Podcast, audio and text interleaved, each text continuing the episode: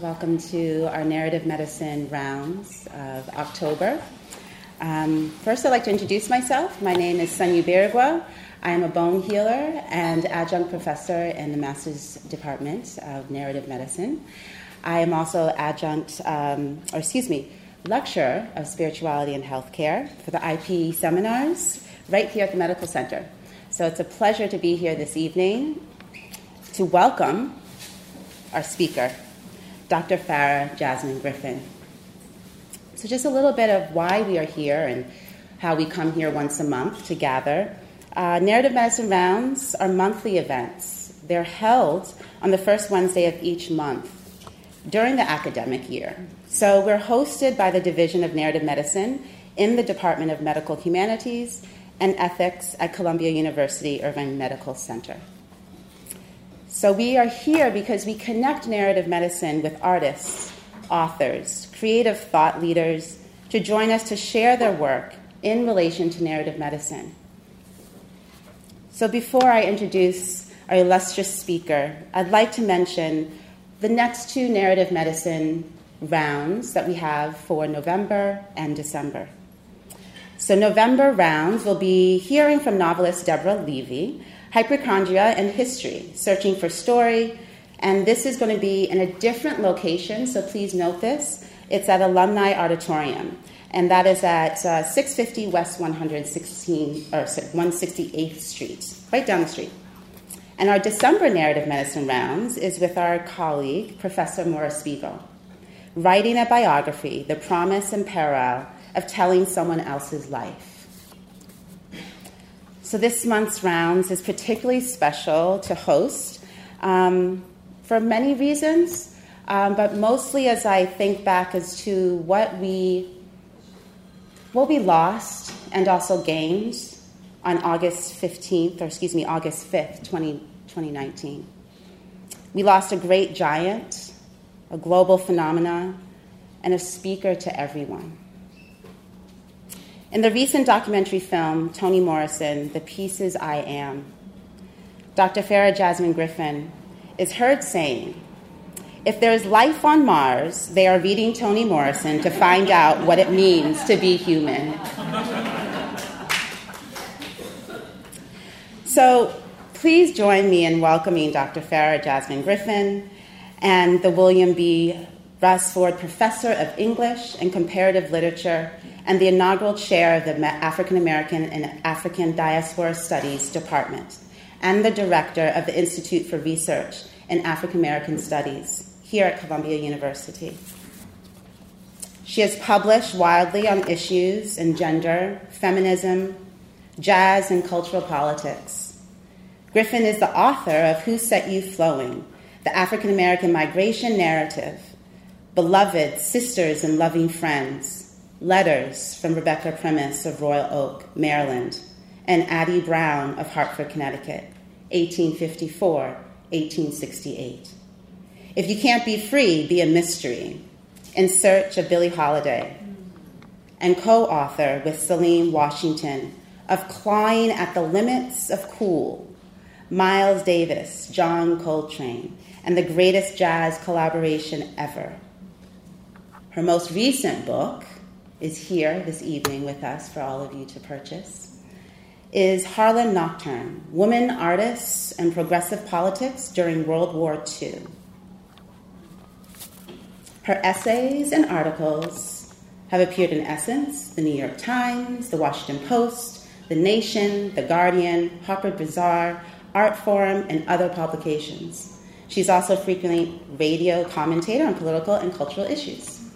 So please give us a warm welcome to Dr. Griffin. Thank you.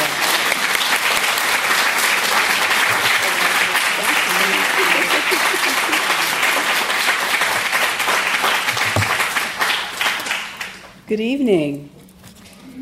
Thank you so much for coming out this evening. Um, this is such a beautiful space. I don't get to talk in spaces this beautiful, so I thought I needed to stop and acknowledge that. Um, I want to thank um, Dr. Rita Charon for inviting me to deliver this talk as part of Narrative Medicine Rounds. I want to thank Donna and Sun Yu for everything they've done to help me um, get here and help us all to get here. Um, and I'm really grateful for this opportunity to share some preliminary thinking on Toni Morrison's exploration of the relationship between care, healing, and the possibilities of justice. Um, what I share with you this evening is part of a larger project that considers the ways that African American writers have explored notions of mercy, grace, justice, and other such values. And while none of the authors I consider posit a system of ethics per se, all of their work bears witness to those ethics that emerge from the communities about which they write. And among the writers, Toni Morrison seems the most committed to and consistent in presenting the ethical dimensions of black life in the United States. Consequently, she is central to um, this project, both as subject and as inspiration. And I can say um, that the same is true for her role in my life as well. Toni Morrison is most often thought of as a writer whose creative project has sought to call our attention to and to dismantle racist language, to present alternative meanings and worldviews as posited in the languages of the marginalized and the dispossessed communities who are most often the subject of her fiction. She has done so by focusing on the ways that those communities are shaped by and respond to white supremacy without centering white people or writing in view of what she calls the white gaze. But in later years of her life, she began to emphasize that her project also included an effort to try and find a language for goodness. Literary language, she insisted, is most often devoted to evil and corruption. In lectures at Harvard and Santa Cruz, in a public conversation at Cornell, as well as a recently published essay in the New York Times Book Review, she stressed this aspect of her literary project, saying, quote, writing and trying to find a language for goodness is all I have ever done in the novel. From her earliest work, Morrison portrayed what I refer to here as an ethic of care that governs the best of the communities about which she writes. I borrow the term ethic of care from feminist theorists such as Carol Gilligan and others who called our attention to the ways people within communities depend upon one another and the ways that the most vulnerable members of communities deserve special consideration and attention. According to this mode of thinking, care is an ethical issue that can and should govern the way we behave in community.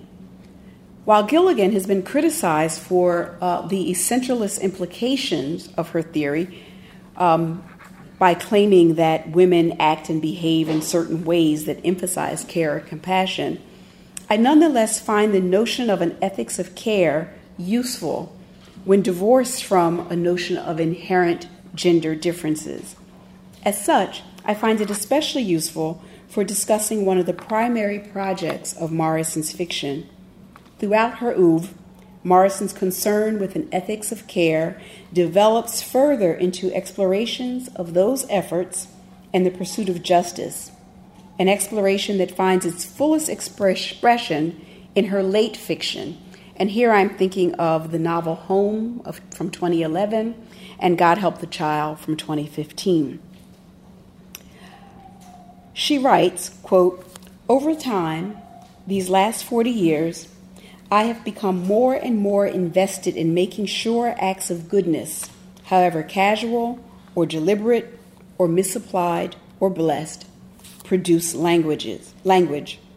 Even when not articulated, such acts must have a strong impact on the novel's structure and on its mean, meaning. Expressions of goodness are never trivial or incidental in my writing. I want them to have life changing properties and to illuminate decisively the moral questions embedded in narrative. End quote. These expressions of goodness, I think, are most often guided by an ethics of care. So, first, I'll ask you to join me or indulge me as we go through a brief tour through two earlier works that will help us appreciate the development of her thought in this regard. While Gilligan saw the ethics of care as distinct from an ethics of justice, I think Morrison asked us to consider the relationship between the two. Readers of Morrison may recall that very early, in the early pages of her first novel, The Bluest Eye, published in 1970, the narrator, the girl Claudia, recalls having a cold as a child. At first, she thinks her mother is angry at her for having gotten ill. And then later, she realizes that her mother is angry at the illness itself. And this is a point which Morrison will elaborate later on in later works. But looking back, Claudia reconsiders um, what she felt as a child. And she says, quote, But was it really like that? As painful as I remember. Love thick and dark as Alaga syrup eased up into the cracked window. I could smell it, taste it, sweet, musty, with an edge of wintergreen in its base, everywhere in the house. It coated my chest, along with the salve, and then, when the flannel came undone in my sleep, the clear, sharp curves of air outlined its presence on my throat. And in the night, when my coughing was dry and tough, feet padded into the room, hands repinned the flannel, readjusted the quilt, and rested a moment on my forehead. So when I think of autumn, I think of somebody with hands who does not want me to die. Here, love is equated with care, and care is life giving and life affirming. The language here is elevated and sensual. The metaphors are quotidian yet rich. Alaga syrup is thick and syrupy sweet, a treat that turns common bread or biscuits into something, a meal that's more like a dessert. to claim something good and loving as dark is notable in this novel, which reveals the destructive nature of white supremacy that claims darkness for all things evil and bad. Here, love itself is thick and dark. The young girls who are recipients of this kind of care, Claudia and Frieda, especially during times of illness, learn to give it freely to others in need. When the foster child, Pecola, comes to live with them, they tell us, quote, she came with nothing. No little paper bag with the other dress or nightgown or two pairs of whitish cotton bloomers. She just appeared with a white woman and sat down, end quote. The abandoned child doesn't even have a black mother or aunt to accompany her. Claudia's family, the MacTeers, quietly take her in, feed her, give her shelter, a place to sleep, maternal and sisterly care. Claudia says, quote, Frieda and I stopped fighting each other and concentrated on our guests, trying to keep her from feeling outdoors. The two sisters agree to take care of Pecola. They enact an ancient hospitality by treating their guests well, making her comfortable, giving her a sense of home in this case, in order to counter the trauma she has experienced. They make her laugh and they feed her their favorite treat, graham crackers and milk. They ask nothing in return. The young girls grow in their effort to comfort and care for Pecola. They are nurtured in love and governed by an ethic of care. Unfortunately, the MacTeer home is the only place where Pecola receives such care. Outside of that space, she falls victim to white supremacist notions of beauty and value, which is so internalized by her community that she becomes their victim first, and then ultimately the victim of the most heinous crime incest at the hands of her father. There is no call for justice for Pecola. The crimes against her go unpunished. The care given her not enough to address the causes and the extent of her trauma. The Bluest Eye makes no mention of the pursuit of justice for Pecola, and by novel's end, she is utterly defeated and destroyed. By mid career, Morrison begins to suggest that there may be a relationship between an ethics of care and a pursuit of justice. In her third novel, Song of Solomon, she explores the meaning of and quests for justice. Throughout the text, she is interested in the nature of justice and its relationship to vengeance and history, retribution and repair. Significantly, in this novel, most of the discussions about justice take place between the novel's men, especially in all male spaces. The first, most explicit discussion takes place in a barbershop. The narrator tells us, quote, a young boy had been found stomped to death in Sunflower County, Mississippi. There were no questions about who stomped him. His murderers had boasted freely, and there were no question about the motive. The boy had whistled at a white woman, refused to deny he had slept with others, and was a northerner visiting the South. His name was Till. The statement does a great deal of work. It declares the matter of factness of the murder. It is spoken like it might be a common occurrence, even. There is no mystery to be solved. The culprits are known. They feel neither remorse nor guilt. In fact, they are boastful. They do not fear arrest, trial, or conviction. The passage ends with a brief sentence His name was Till. This situates the narrative temporally. The dialogue that follows occurs in the shadow of Emmett Till's murder in August 1955. His death offers a rich opportunity for the men gathered in the barber shop. The conversation that ensues illustrates the diversity of opinion and ideology in the black community. The more conservative speaker almost blames the teenager for provoking his own death. His open defiance of the rules and norms governing contact between black men and white women constitute a refusal to stay within the confines of the Jim Crow South that the Jim Crow South sets for black people. Another man counters by noting that Till was murdered for daring to act like a man. The end of the conversation leaves us with a central question Is it possible to be a black man in the United States and what constitutes masculinity. Is survival an act of cowardice? No matter their politics, each knows that his black skin constitutes guilt in the eyes of whites and that they are vulnerable to any vigilante white without recourse to justice. The very arbitrariness of white power is what makes it so frightening. At any given time, in any given place, they too might share Till's fate. Guitar, a militant young black man, a member of a vigilante group that seeks eye for eye justice, articulates an argument based in historical truth of justice denied, and this is what makes it both compelling and frightening. He says, We poor people, milkman. I work in an auto plant. The rest of us barely eke out a living. Where's the money, the state, the country to finance our justice. You say Jews try their catches in court. Do we have a court? Is there one courthouse in one city in the country where a jury would convict them? There are places right now where a Negro still can't testify against a white man, where the judge, the jury, the court are legally bound to ignore anything the Negro has to say. What that means is that a black man is a victim of a crime only when a white man says he is only then.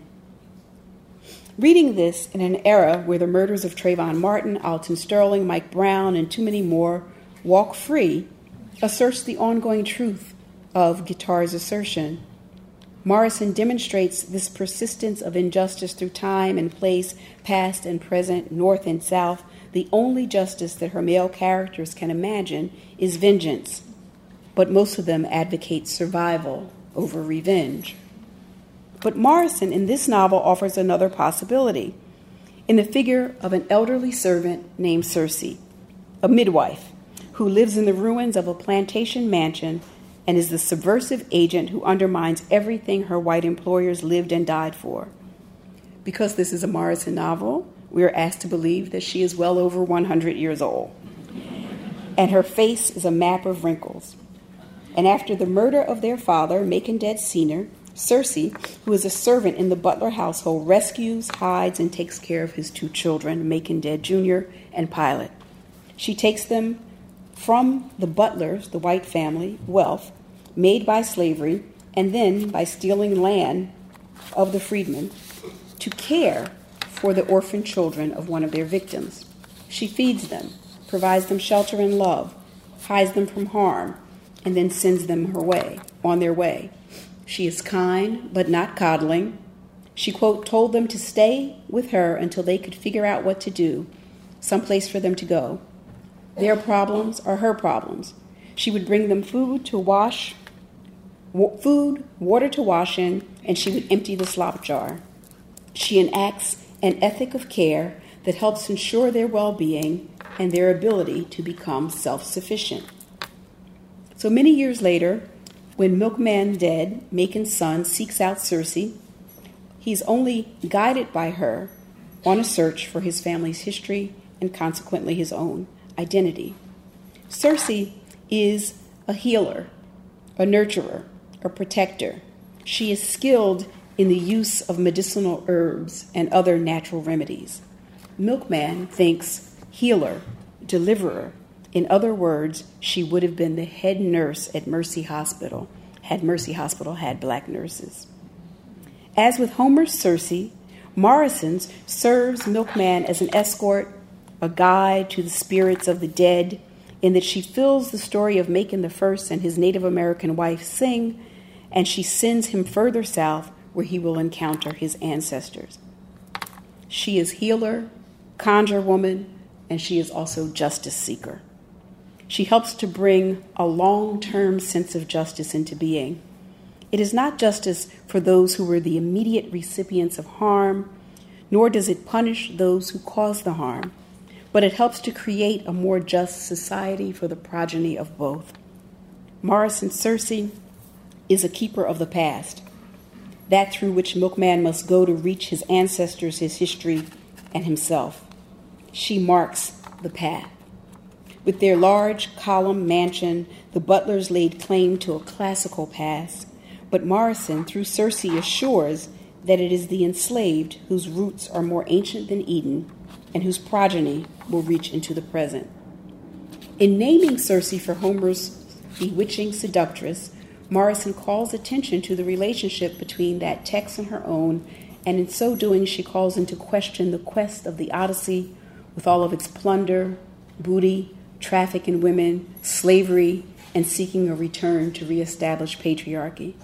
She juxtaposes this version of a quest narrative with a quest that will yield a suppressed history, that will narrate the lives of those who have been victims of the West, and thoroughly question the patriarchy by insisting on a reconstructed masculinity at the quest inn. She explains, quote, They loved this place, loved it. They loved it stole for it, lied for it, killed for it, but I'm the only one left. Everything in this world they live for will crumble and rot.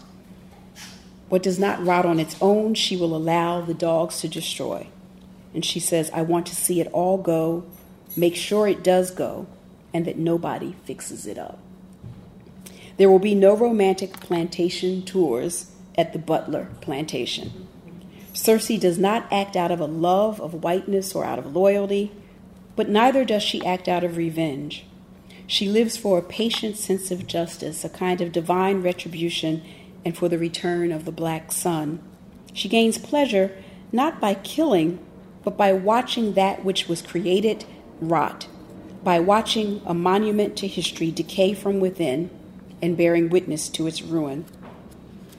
In the Song of Solomon, Morrison explores the potential of retributive justice, which she rejects, in favor of a long term divine justice toward which the universe bends. By the time we get to the late fiction, especially her penultimate novel, Home, she returns to an exploration of the relationship between an ethics of care and its potential for achieving a kind of restorative justice. I should say here that Morrison does not represent restorative justice as a process, but instead suggests that this might be a guiding principle of a society governed by an ethic of care. There is nothing that can make up for the crimes against her victimized characters. At best, they can learn how to live, how to survive, how to be healed, not cured, how to go on and do some good in the world. In her model, the offender is not reconciled with the victim, but the victim is cared for and embraced by the community.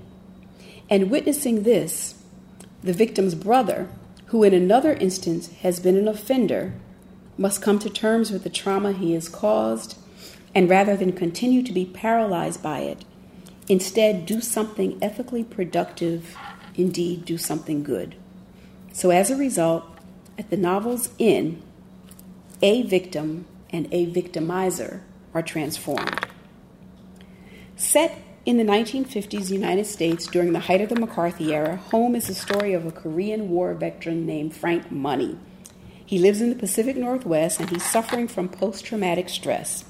Frank receives word that his younger sister C is in harm's way in Georgia, and he sets out on a cross country trek to rescue her. C has been working as a domestic servant in the home of a white doctor, Beauregard Scott, and his wife.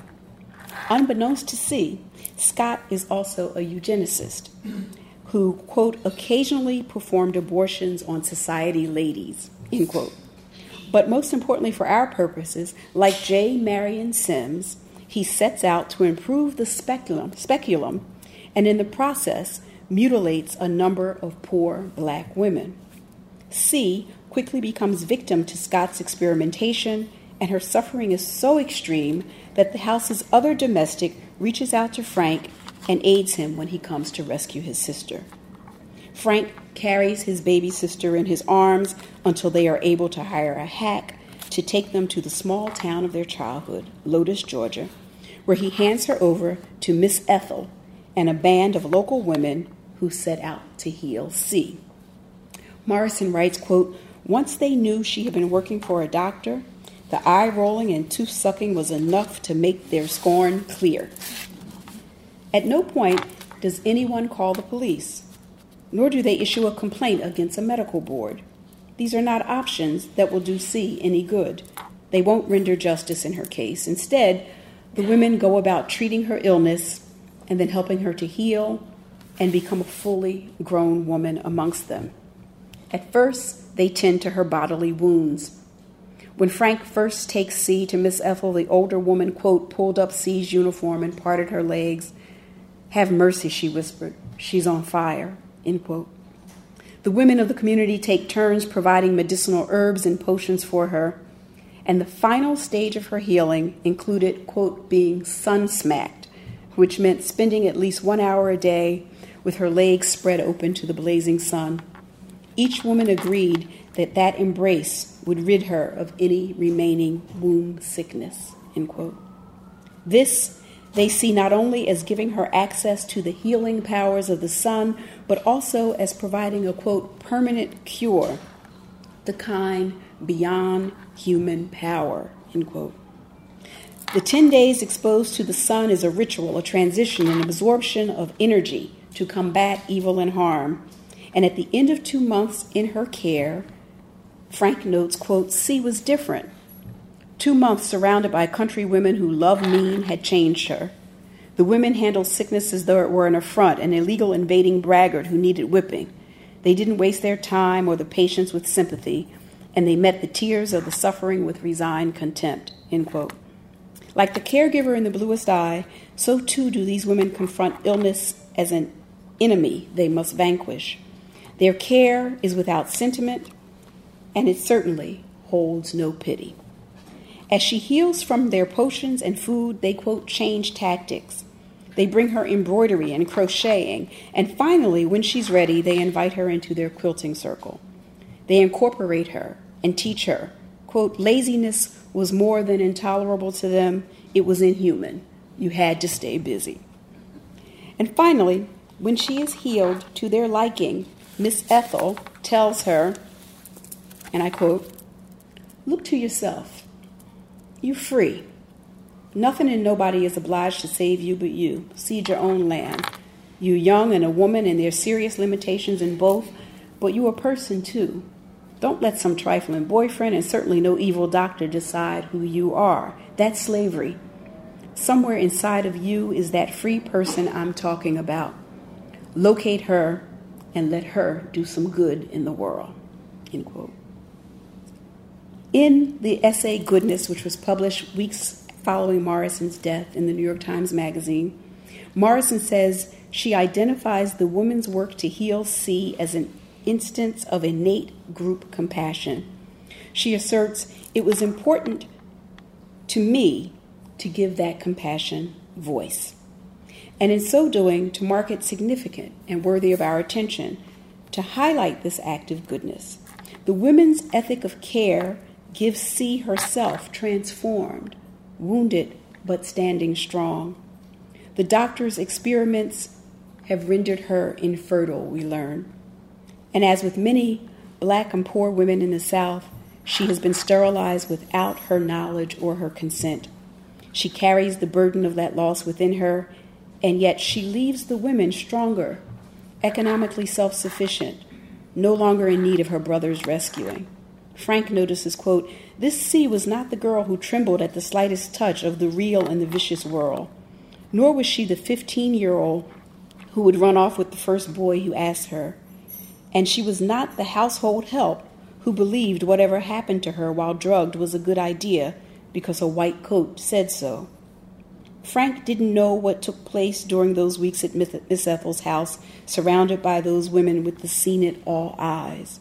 But they delivered unto him a Cee who would never again need his hand over her eyes or his arms to stop her murmuring bones. In home, there can be no justice for what Dr. Scott has taken from Cee.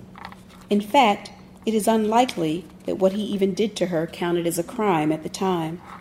In her recent Intimate Justice, The Black Female Body and the Body Politic, political theorist Shatema Threadcraft reminds us that black women who suffered forced sterilization at the hands of the state are largely responsible for the shift in feminist language from calling for a right to abortion to calling for reproductive rights. So pervasive was the practice of sterilization, forced sterilization, that it became a commonplace and was nicknamed a Mississippi appendectomy. And it was legal when one of the victims, Elaine Riddick, finally seeks justice 43 years later, Threadcraft wonders what in this instance does justice require? The project of intimate justice, she reminds us, is still incomplete. There is no movement demanding justice for Morrison Cee., just a community of women who healed her wounds, teach her how to incorporate her physical and emotional scars into the woman she has become, and send her off to do some good in the world. They incorporate her into their community, hold not just the doctor, but the whole medical establishment accountable, and vow to do all they can to keep themselves and those for who they care out of any entanglement with doctors, hospitals, and the like. They model a kind of behavior and ethical practice that lay the foundation for restorative justice. They seek not to incorporate her victimizer because to them he is pure evil. And yet, their community can and does offer healing to those who have victimized others. As we learn, part of Frank's mental trauma is a result of his own horrific action during his time in Korea. He is broken from the guilt he bears. But returning to Lotus to rescue his sister, an act of brotherly love and goodness, restores him as well. Before returning home, he sees the world in black and white. But once there, once he has delivered his sister, he notices, quote, it was so bright, brighter than he remembered. He notes marigolds and dahlias, crimson, purple, pink, and china blue. He says, Had those trees always been this deep green? Clarity and appreciation of the world's beauty return to him after he cares for his sister, and he risks himself to save her after he acts out of love for her. Restorative justice advocate Dr. Fania Davis, building upon Dr. Martin Luther King, says, quote, Justice is love correcting that which stands against love. She asks, How do we heal from structural and interpersonal trauma? Healing is necessary to stop the cycle of harm, healing individuals as well as communities. Morrison has suggested that the very act of putting stories of suffering on display is necessary for the acquisition of justice. Restorative justice seeks to offer repair. As a form, the novel is a place that raises questions about the possibilities and the goals of justice. It allows us to imagine what a society governed by an ethics of care, a society devoted to restoring and repairing those who have been harmed, might look like. It is not easy. It does not offer the possibility of a cure, but it encourages healing. The scar is still there. It becomes part of the new person who is scarred but not broken, who is guided by, treated with love and care, and who can go on living productive lives devoted to goodness and the ceasing, ceasing a cycle, cycle of harm. In a joint interview with her sister Fania, the activist philosopher Angela Davis says, quote, I think that restorative justice is a really important dimension of the process of living the way we want to live in the future, embodying it. We have to imagine the kind of society we want to inhabit. We can't simply assume that somehow magically we're going to create a new society in which there will be new human beings. No, we have to begin that process of creating the society we want to inhabit right now. End quote. I think, in part, this is the work of the novel, especially in Morrison's hands. Her late fiction imagines worlds that were, and in so doing, provides a template for what might be. In the case of Home, and to some extent, God Help the Child, her last novel, it is a template for a just society guided by principles of love and care. Interestingly, in Morrison's case, achieving justice is secondary even to the acquisition of self knowledge. A satisfactory or good ending for me, she says, is when the protagonist learns something vital and morally insightful that she or he did not know at the beginning. I read this and I wonder if the acquisition of self knowledge, having learned something morally insightful, might not be the end result of a process of restorative justice. By novel's end, both Frank and Cee stand like the tree with which Morrison closes the novel, a sweet bay with olive green leaves split down the middle. The final page contains a poem in the voice of Frank. It seems a good place for us to close as well. She writes I stood there a long while staring at that tree. It looked so strong, so beautiful, hurt right down the middle, but alive and well. See, touch my shoulder lightly. Frank? Yes. Come on, brother. Let's go home. Thank you. Mm-hmm.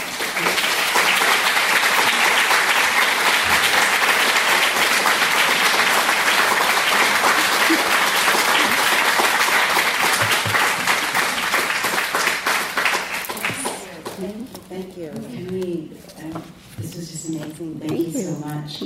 Um, the tree and how. I don't know, if this is not the tree. Um, I just love Morrison. She always uses ways in which to bring us back into a space of being, yeah. and that tree is is what I'm I'm left with as well. Um, if we have any questions, um, we'd like to have the audience ask them. Is this working? Oh, okay. Would you like to say? Yeah.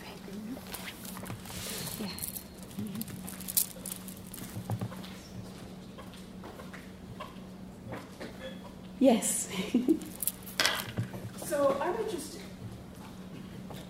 So I, I have to screen now. So, so I'm interested in this idea of language for goodness, right? Mm-hmm. And so, and I think that especially in a time where right now where language is being hurled mm-hmm. right at people in ways um, divisiveness and all kinds of things and so I'm, I'm just curious about your reflections on how we might think about morrison's call to us in many ways right to come outside of that yeah.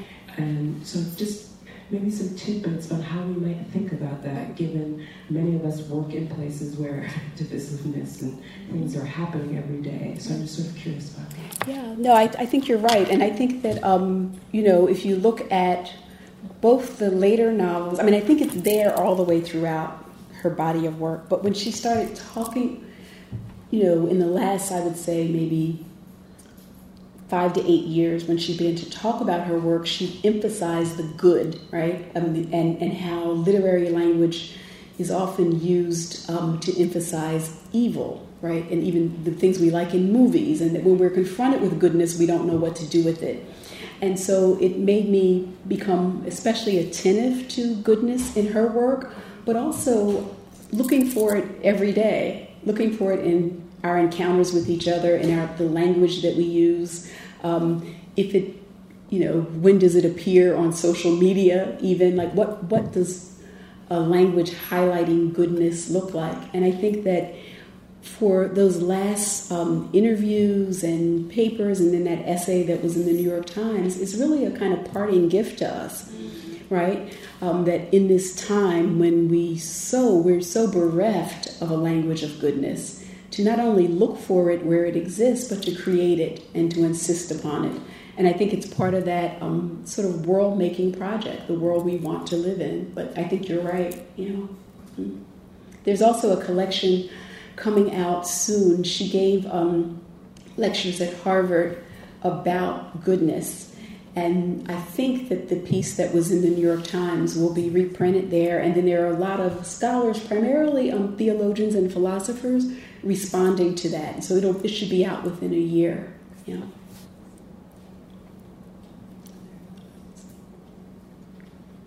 I think right there. Mm-hmm. Thank you so much for a, a lovely discussion um, and analysis Martin's work. Um, my question was, um, in your uh, final analysis, you said that Cee went home to find that enclave of healing. What happens if home is not a safe place? Yeah. How can we cultivate communities right. for people who uh, don't have a place to call their own? Mm-hmm.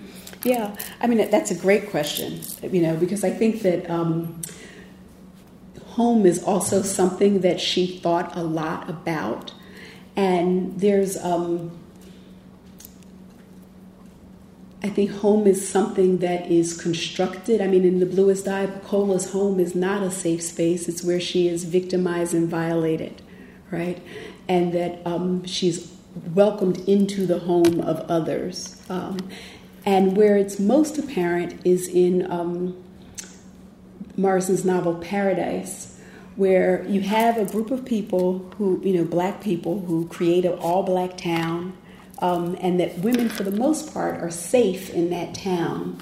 Um, women who live there, who are part of the tribe, are safe and they can walk the streets late at night. Women who are unconventional are not safe, right? And they create another home. They create an alternative home um, in, in the space, believe it or not, of an old convent. And it, you know, it's there are these two utopias almost, right? But um, they represent a challenge to the patriarchy of the all black town. And so they, um, the, the men of that town go in and cause harm to the women who've created this alternative space. And so I think that we have to always think of home maybe not as the home that we are born into. If it's a safe home, that's a good thing. But that I think Morrison's fiction shows that it's about the creation of home, right? and that the creation of home is as much about creating that just society, right? Like, can we imagine um, the space that would be that safe space if it didn't happen to be the one that we were born into? But that's a really important question. Yeah. So thank you so much again, just for gracing our center here, mm-hmm. our medical center. I just want to say that we're here in the nursing school this evening. We're usually across the street in the, you know, in the faculty club, mm-hmm. but in part because you're talking about care. Yep. It's like a physical, spatial way of our saying in the medical center that nursing has been particularly committed to care, yep. and that we all um, are happy to be the guests here of the nursing school. I just wanted to underline that. Yeah.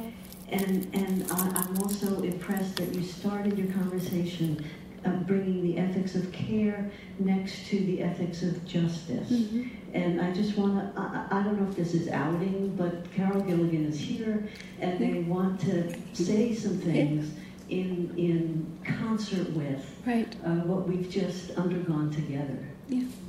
Well, I did want to say that one of the reasons that I I was so happy to be in the School of Nursing, right? Um, and one of the things I wanted to emphasize was that each of the women, each of those acts, were an act of, of nursing, right? That you know, the from from the anonymous mother who comes in and cares to the fact that in many ways, you know, Circe is a nurse, right? And that so is Miss Ethel and that um, and I think what was you know so great about Miss Ethel is that she has those dimensions of um, caring for the physical body, like first and foremost, right? Seeing the urgent need of doing that, but then caring for the person and, and helping the person find their wholeness and themselves. So it, to me, it so resonates with the project of nursing. Yeah, perfect space to have that in. But I'm honored to have you here. Thank you. I've been rereading your work. Yes. Thank you so much. Um, I kind of see the concept of an ecology of caring, Mm-hmm. and in that beautiful essay, um, Ms. Morrison mentioned the Amish, Yep. which is so close to nature. Yeah. And ironically, the murderer was the milkman. Mm-hmm.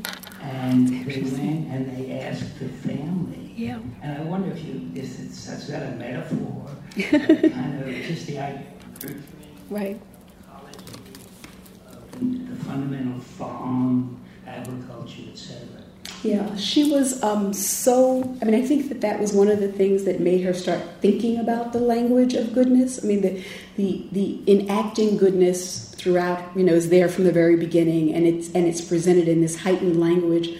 But it was actually that incident with the Amish that she um, really began thinking about how our society responds to goodness, part largely because people were so baffled um, by that community's response to this act of violence. And, you know, so it was the kind of why are we so baffled, right? Why is it so foreign to us?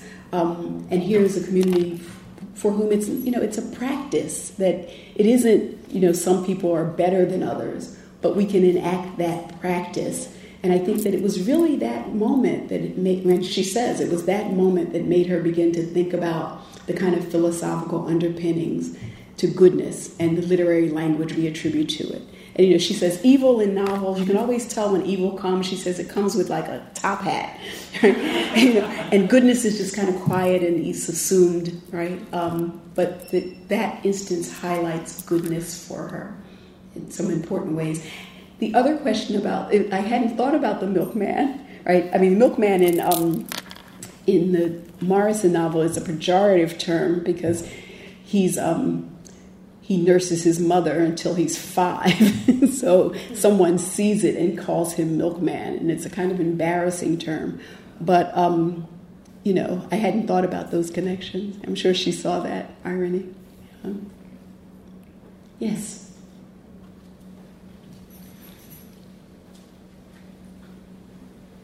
Thank you very much for your wonderful lecture.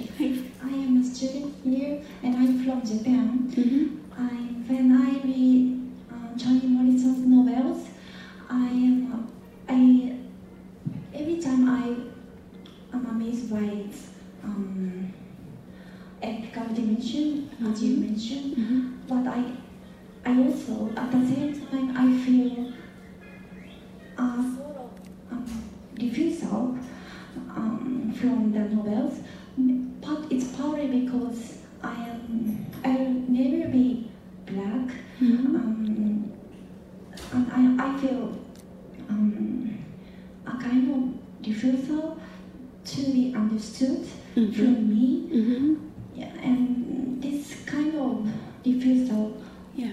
can happen in clinical uh, institutions Yes. too. Mm-hmm. And yeah, and this um, refusal, I feel this refusal very strongly Right. from her novels. Yeah. And I wonder mm, to, um, for language for goodness, Mm-hmm. racism might be a little practical, too practical, Mm-hmm. or um, it, to be honest, it can be the power to um, eliminate others. Mm-hmm. So, um, so I am yes. Would you give me some? Sure, of course. That's such an important question. Um, I think that you know there's some things that that she clarifies when you look at her, read her work closely, and listen to her. Um, so, the, is it refusal? You said you feel right. So I think that um, one of the things that Morrison says when she says, um, I, I rejected the white gaze, I refuse to explain, she's not saying that she rejects readers, right?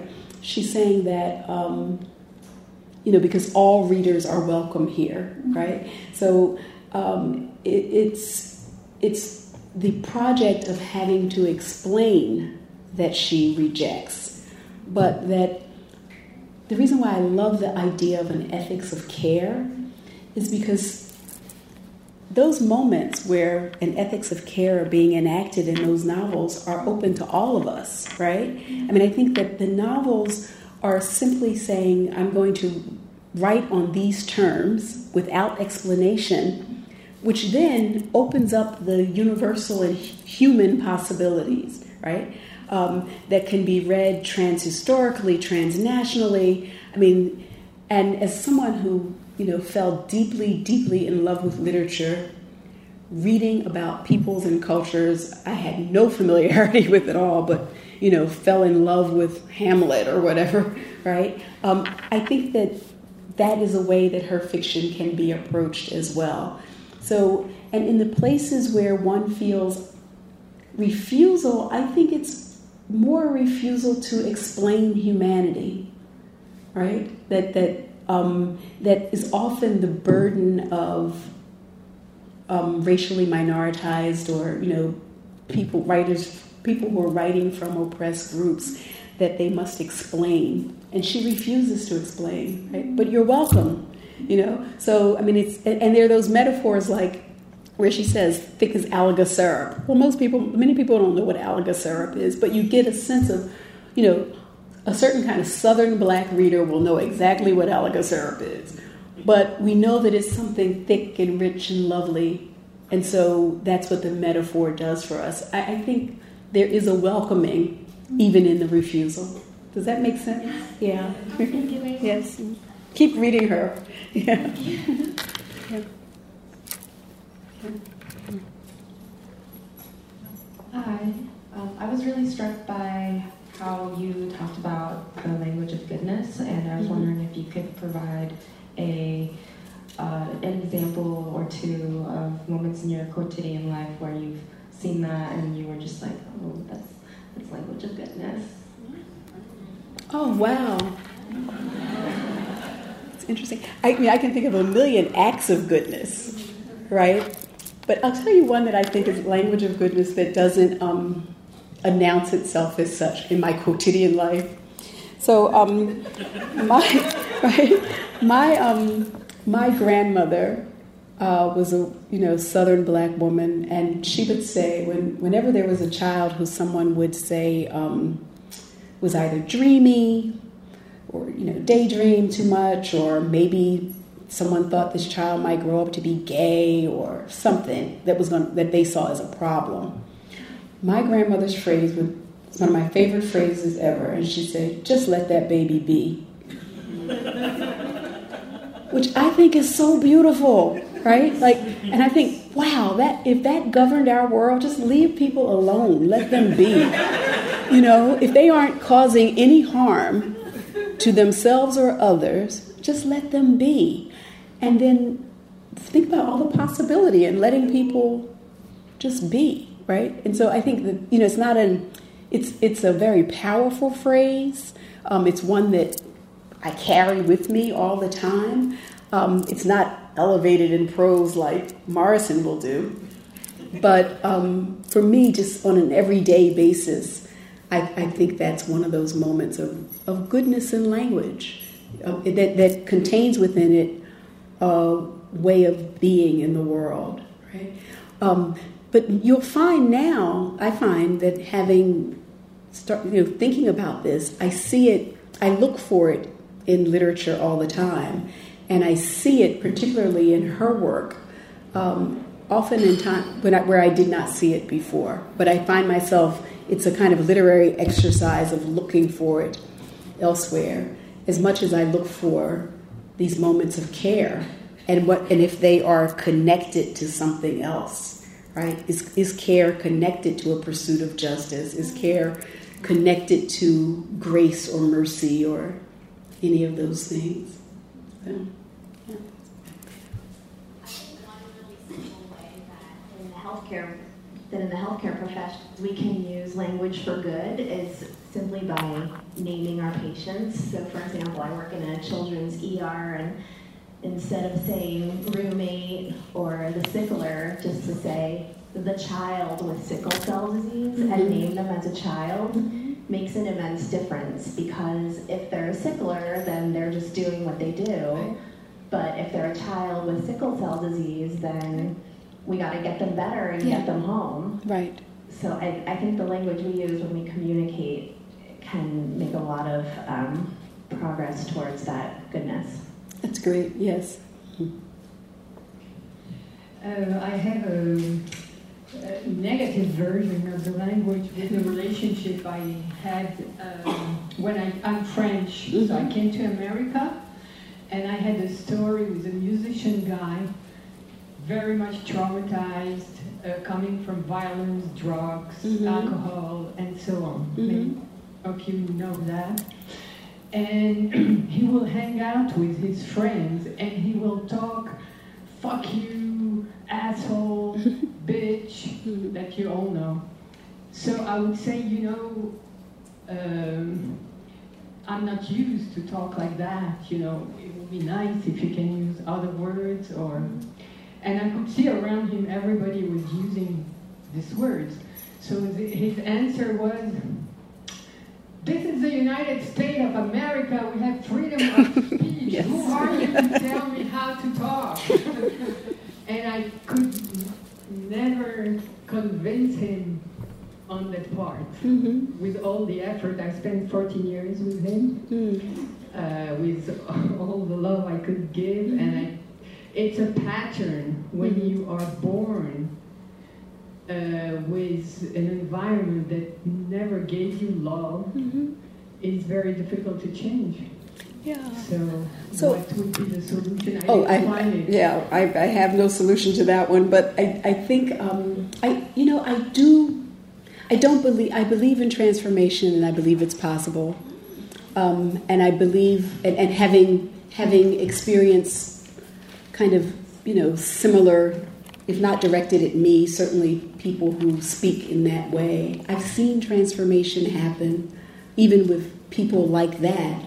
But um, it's not always possible, and at some point, one, you know, you also. I mean, I think this is what this is what Miss Ethel is teaching Cee, right? Miss Ethel says to Cee, like, what will you stand for, right?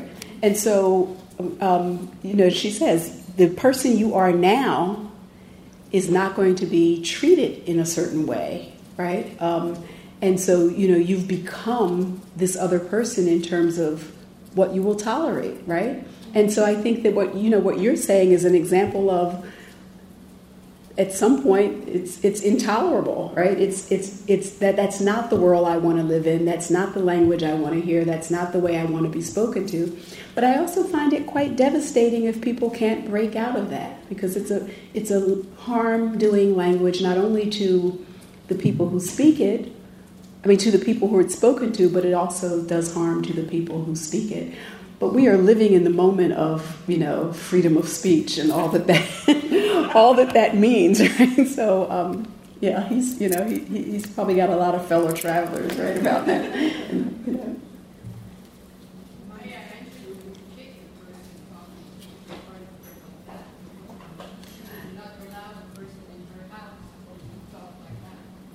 Fair enough. Yeah. Yeah, thank you for your um, for this wonderful talk. You know, I, I, years ago I read this article. I can't remember who the author was, but it was called "The Charm of Medicine," Mm-hmm. and uh, part of the charm of medicine is that it's done in private. You know, medicines are powerful, but you don't need a community, Mm-hmm. and um, and so therefore that's why people seek medication quite a bit. Mm-hmm. And with Morrison, you know, you're really talking about a community Yep. Effort to heal. So I don't know if you have any thoughts about the charm of medicine versus the charm of the community. Well, in the novel, in the world of her, in the world of this novel, the private, what happens in private is what causes harm.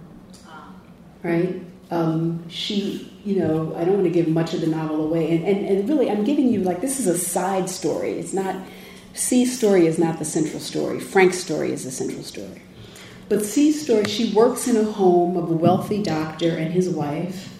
Um, and, and, and there are these chambers, right? So there's the big parlor, and then they go downstairs, and there's um, a door, and behind the door is his laboratory, right? So there's a, there's a door behind the door that is his laboratory. And it's in that closed off private enclave that even the other domestic servant doesn't know what he does there. She has to speculate. And so, and, it's, and part of it is private. So there are society women in the 1950s who come and they discreetly have abortions there.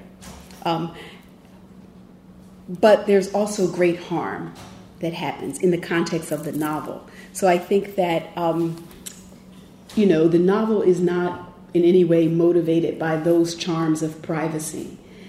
And that healing is not only a um, communal act, it's also it's also when that person is healed by the community, the community is then healed also. Because all of those women um, have experienced harm. And you know, they, they all have experienced harm. Um, and so they quietly know what Cee, they empathize with Cee. And each time they bring a healed woman whole, they're healing the community because she has to do some good in that world, right? She becomes, and one of the one of the things that's beautiful about the novel is that there's a really hateful woman in the novel, really hateful woman who hates all these women, and she becomes very sick. And they all care for her, and they care for her. They say they know she hates them, right? They know that she looks down on them, but they don't want to make, meet their maker. And when asked, "What did you do?" say they didn't do anything. So, I mean, I think in the world of the novel, that's you know that's how it plays out. It might be different in real life. As an addendum to the uh, discussion that we just had about changes in language with patients, I can say that I'm remembering now when I was a medical student and an intern and a resident, there were terms that were used by the doctors who were teaching us that were actually very derogatory terms about patients.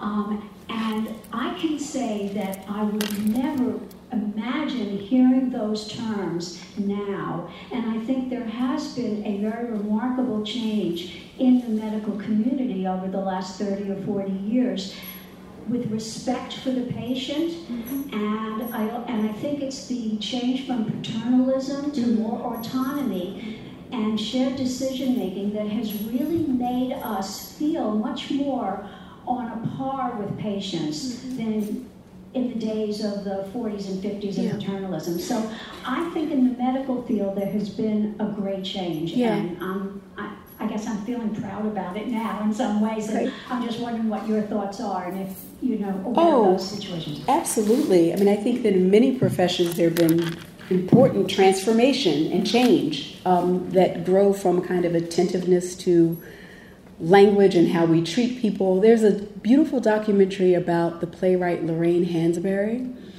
and um, there's and this isn't bad language. It's just a it's just a kind of protocol where um, she has an illness and the doctors tell her husband what it is, but they don't tell her. And when you um, and, and you know when when that's said in the when you're watching the documentary, you can hear people like gasp in disbelief, right?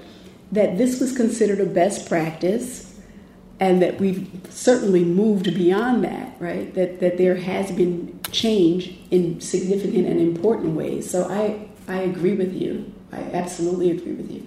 Um, when I'm reading this book, Intimate Justice, about um, it's not just about the forced sterilization; it's about a number of things. When I read the actual official language, um, the very fact that it shocks me says that there's been a change and transformation in the ways that you know, doctors and patients confront and deal with each other and speak to each other. So you have something to be proud of.